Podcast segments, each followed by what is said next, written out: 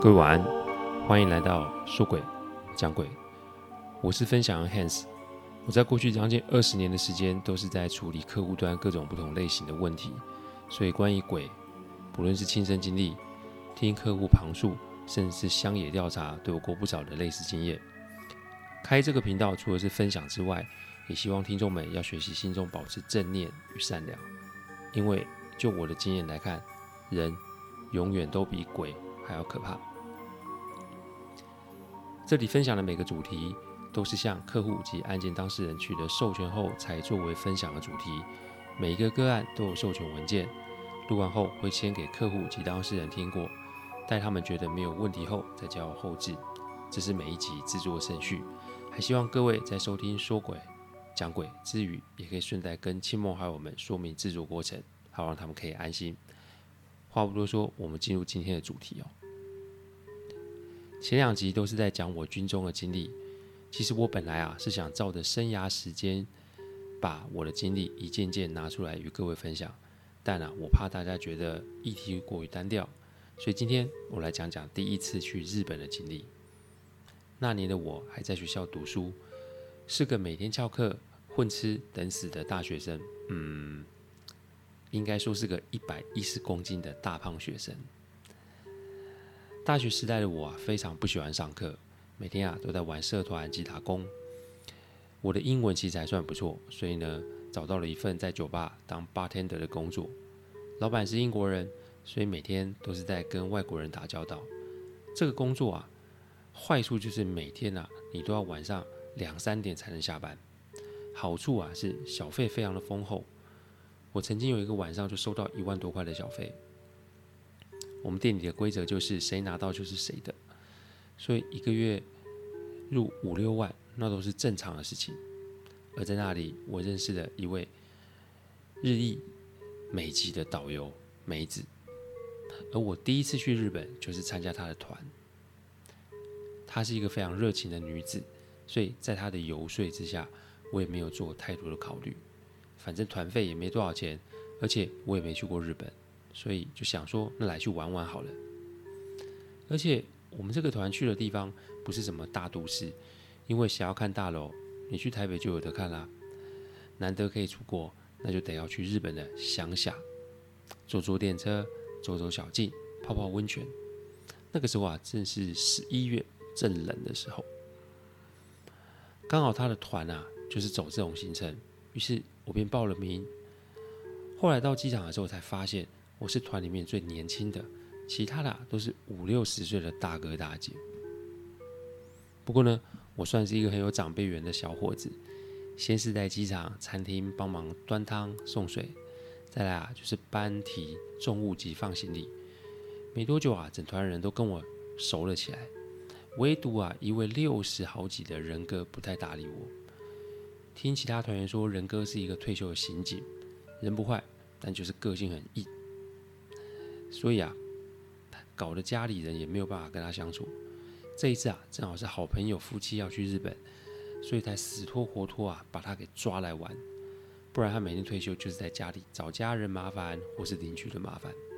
但我想也没什么关系，反正就是出来玩嘛，就不用想那么多就好了。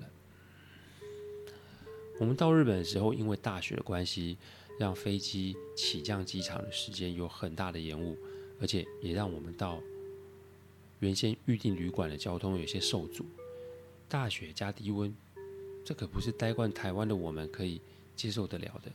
所以除了我这个没有看过雪的年轻人之外，其他人都是想要赶快的找个落脚处休息，所以梅子就临时决定在附近找可以投宿的地方。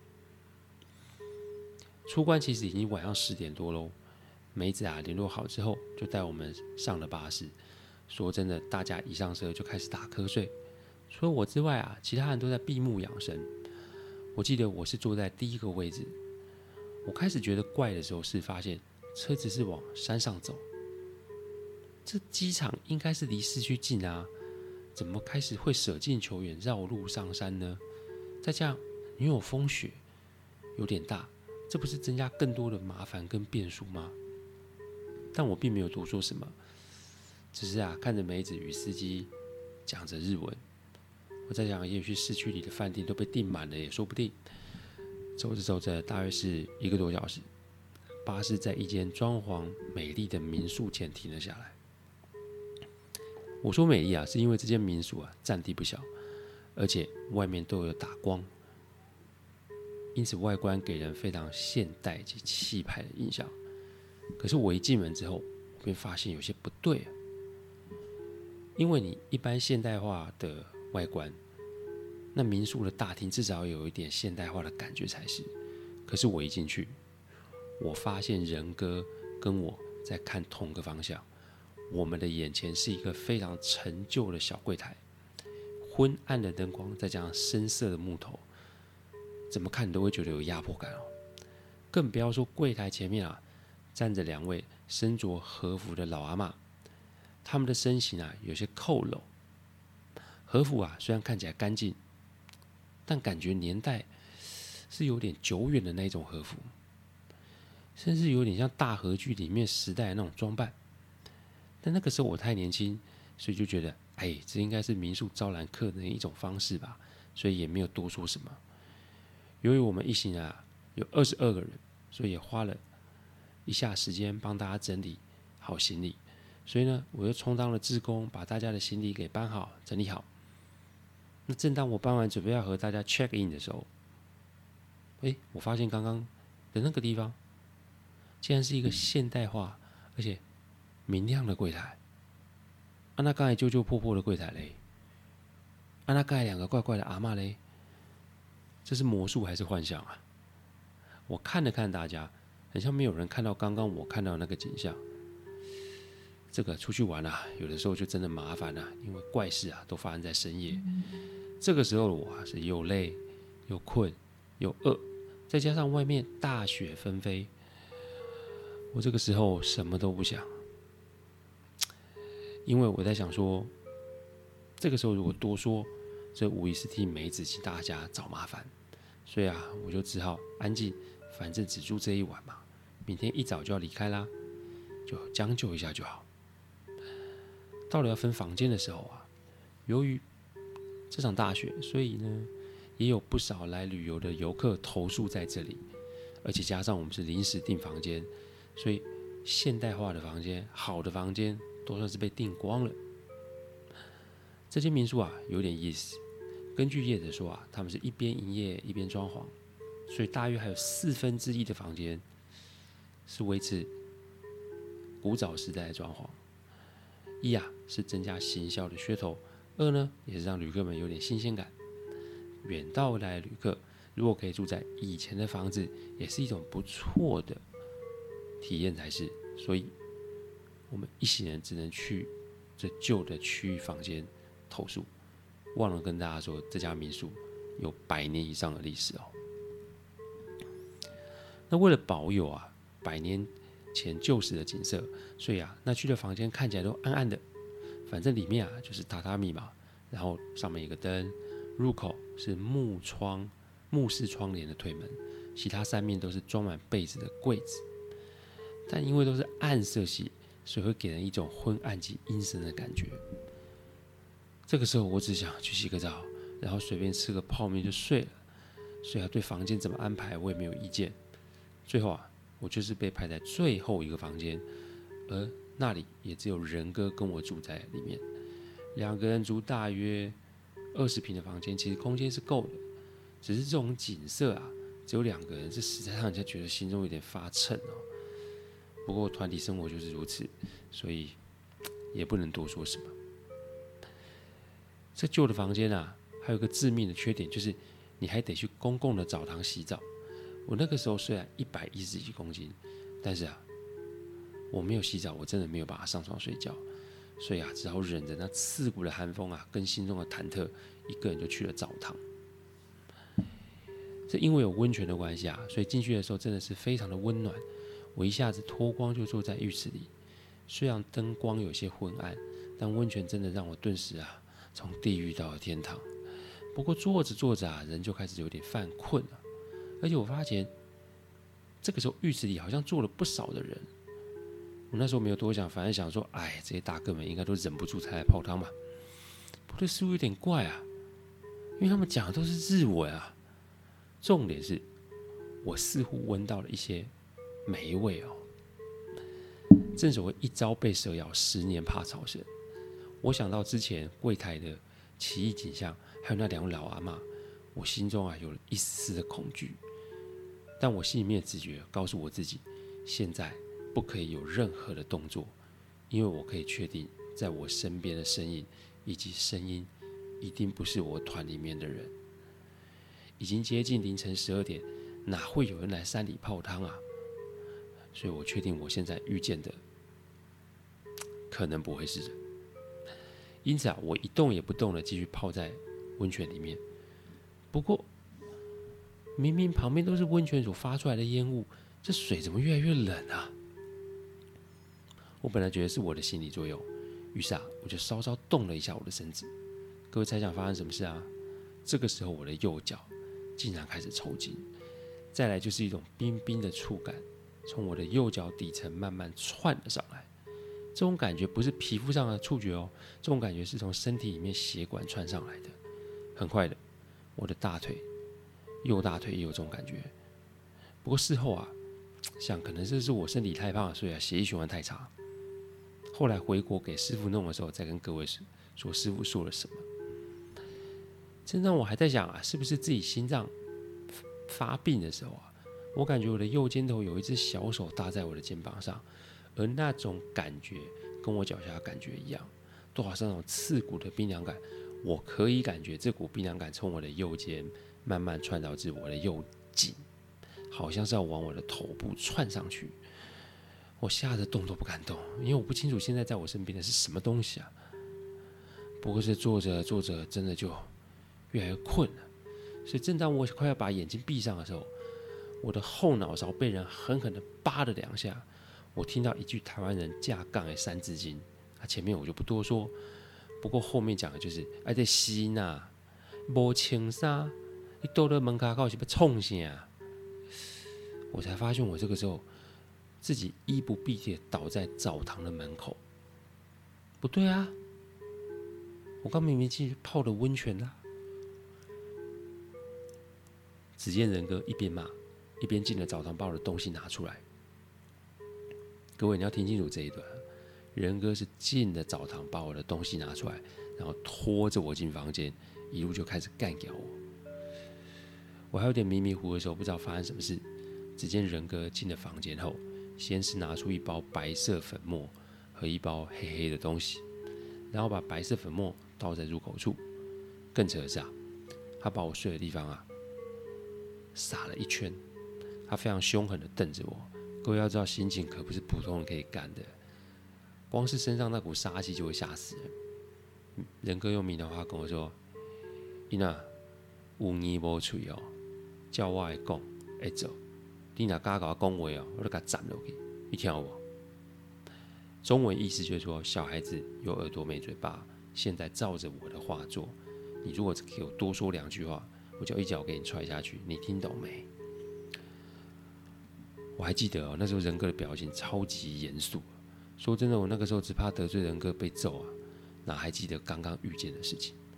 接着仁哥啊就在房间把水煮开，然后把刚那黑黑的东西倒进去。我一闻原来是干掉的艾草。接着仁哥就丢了一条毛巾，叫我沾那个热水把全身擦一擦。我一脱衣服啊，我差点就失禁了，因为我看到我的右脚从小腿到大腿都是一小块一小块的捏痕，我的右肩也有一个很小很小的手掌印。我哪里有遇过这种事啊？所以一下我就哭出来啦。仁哥看着我就说一句话：“代志拄着啊，就是爱处理啊，免惊啦，会安怎就是会安怎啊。你今暗哦，你甲我困觉，莫甲我出来。我会困在你的边啊，你记莫出来。你看到啥都莫讲话。”中文意思叫：事情遇到就要处理，不用怕，也不用急，会怎样就是会怎样。今天晚上乖乖待在盐巴圈里，不要出来。我会睡在你旁边，记得看到什么都不要讲话。说真的，这怎么睡啊？人哥躺下来没多久就开始打呼了，但我却没有把他睡，只好翻来覆去。由于风雪大，所以老房子难免都会有些声音声响。此时啊，已如惊弓之鸟，我更是疑神疑鬼，所以眼睛啊不经意啊就往木窗的入口看过去。我赫然发现一群人的身影就在我们房间的入口，他们的身影透过灯光映在木窗上。从他们的身影啊来看，都是老人家，然后牵着几个小孩子。我那个时候真的快尖叫出来，只见仁哥说了一句话。看到就看到，别怕，你困你的啦，应该慢慢，我就进来啊。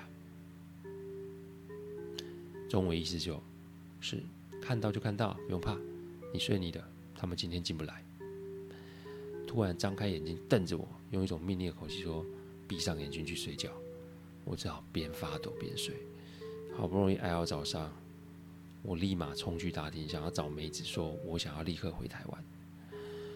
我冲到大家吃早餐的地方，说我要找梅子。只见众人一头雾水，说：“梅子是谁啊？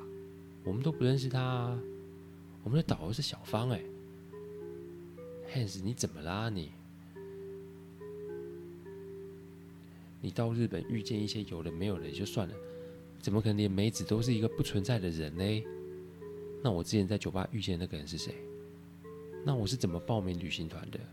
我顿时有点搞不清楚。”现在是什么状况？不过我当下有一个感觉，那就是我连梅子长得什么样子已经记不得了，我是怎么报名上旅行团的，我也记不清了。我很沮丧的坐在位置上，不知道怎么办才好。只见仁哥啊，这个时候慢条斯理的说：“来了就是来了，不用急着找答案，反正今天离开这里就是没事了。”说着啊，把一个关公的玉佩挂在我脖子上。说这是他年轻就带着，没有离开过身，先借给我应应急，然后啊就说吃完早餐就离开。接下来的10天啊，都处在一个饭吃不下、觉睡不香的状况。不过还好团里面的大哥大姐都算是照顾我，所以呢也没出什么事。好不容易啊，挨到最后一天要回台湾，导游小芳啊来到我与仁哥的房间啊，喝一杯。他当导游啊，跑日本线有20几年的资历，因此我实在忍不住就把话给吐了出来，因为这实在太离奇跟不可思议了。小芳听懂有问题啊，其实就叹了一口气。他说这间民宿啊有100年以上的历史，小芳也去过不少次，但几年前台风来袭，土石流将后面的建筑物给冲垮，这才赫然发现底下有很多人类的残骸。由于历史过于悠久，所以就请了法师来做法，并且重新迁地安葬。但自此以后，那里只要一重建就会出事。后来叶子啊没有办法，只好依照法师的建议，把那后方的格局做成日本江户时代的格局，而且还设下一些类似结界的东西。意思啊就是跟他们约定，晚上12点以后不得进入公共澡堂的区域。因为那一个地方就是发现骸骨的原址哦。他说我那一天啊，恰恰就是过了12点进了那间澡堂，所以才会出了这些事。这叶子啊，除了退我们整团当晚的住宿费，也给了我相当的赔偿。出这些事情啊，我想他们也不愿意，所以我也不愿意再多追究。只是我心里面还有一些问题，一直没有办法解释，所以就问问两位大哥。第一个问题。仁哥当时为什么会来找我？仁哥看着我就笑说啊，那天在机场看到我时就发现我不对劲，因为我会时不时的跟空气说话。那个年代没有什么数位相机，所以事后回台湾，仁哥给我看他冲出来的照片，我还真的是在跟空气说话。再加上他当刑警多年，总是会有一些不同的感应。那天晚上一进民宿的时候，他也的确跟我一样看到那老旧的柜台及那2位身着老旧和服的阿嬤。他那天本来打算是去睡车上，但后来看着我一个人晃神，然后喊着要去洗澡，这才跟了过去哦。他那天看到我的身旁还有一群暗暗黑黑的影子，而且澡堂旁边的确有标注凌晨12点以后不要进澡堂的标语。这也许是阴错阳差还说不定。但仁哥说那些灵啊，可能没有什么恶意，只是觉得怎么会有人敢在凌晨12点还进入他们的地盘呢？也许只是吓吓我，并没有想要对我做什么事。但仁哥提醒我回台湾后去找他认识的一位师傅看看，也许可以给我更多的解答才是。第二个问题是，梅子为什么会变成小芳？这第二个问题啊，两位大哥也没办法给我答案，所以回到台湾后，我隔天就到台北找仁哥介绍这位老师。这位老师啊，以前也是刑警退休，算是仁哥的前辈。他一看见我就说：“喂，你做一件好事哦。”那位小姐啊，总算是回家了。我心中在想，现在是什么跟什么？只见老师比了一个安静的手势，跟我说：“这个小姐在你的眼中是真的，但在众人的眼中却不存在，所以很明显，她不是我们这个世界的人。至于她为什么找上你，只能说你可以帮上她的忙。再来就是你的作息啊，时间是半夜至凌晨，所以正好也是他们活动的时间，因缘际会，再加上你的命数安排，让你跟她有这个缘分。但我还是劝你早日把这份工作给辞了，因为那个时间不是我们人类的时间。”总之，你记得，你将来的工作会是一个非常冷门的工作，可以接触到很多特殊的人事物。心存善念，就会走得远，切记。我带着更多疑问离开了老师的地方，但我隔天立马就跟老板提出辞呈。这也许啊，出了社会啊，除了工作或是推不掉的应酬，我晚上几乎都是待在家里的。这也是为什么人家找我，我都不出门的原因之一吧。我到现在还是记不起梅子的样貌，但我也真心希望她在日本一切安好。但我也告诉自己，以后出去玩啊，身上一定要带有海盐跟艾草这两样神物，以后会有什么样的功效呢？将来会在别的案例啊跟大家提到哦。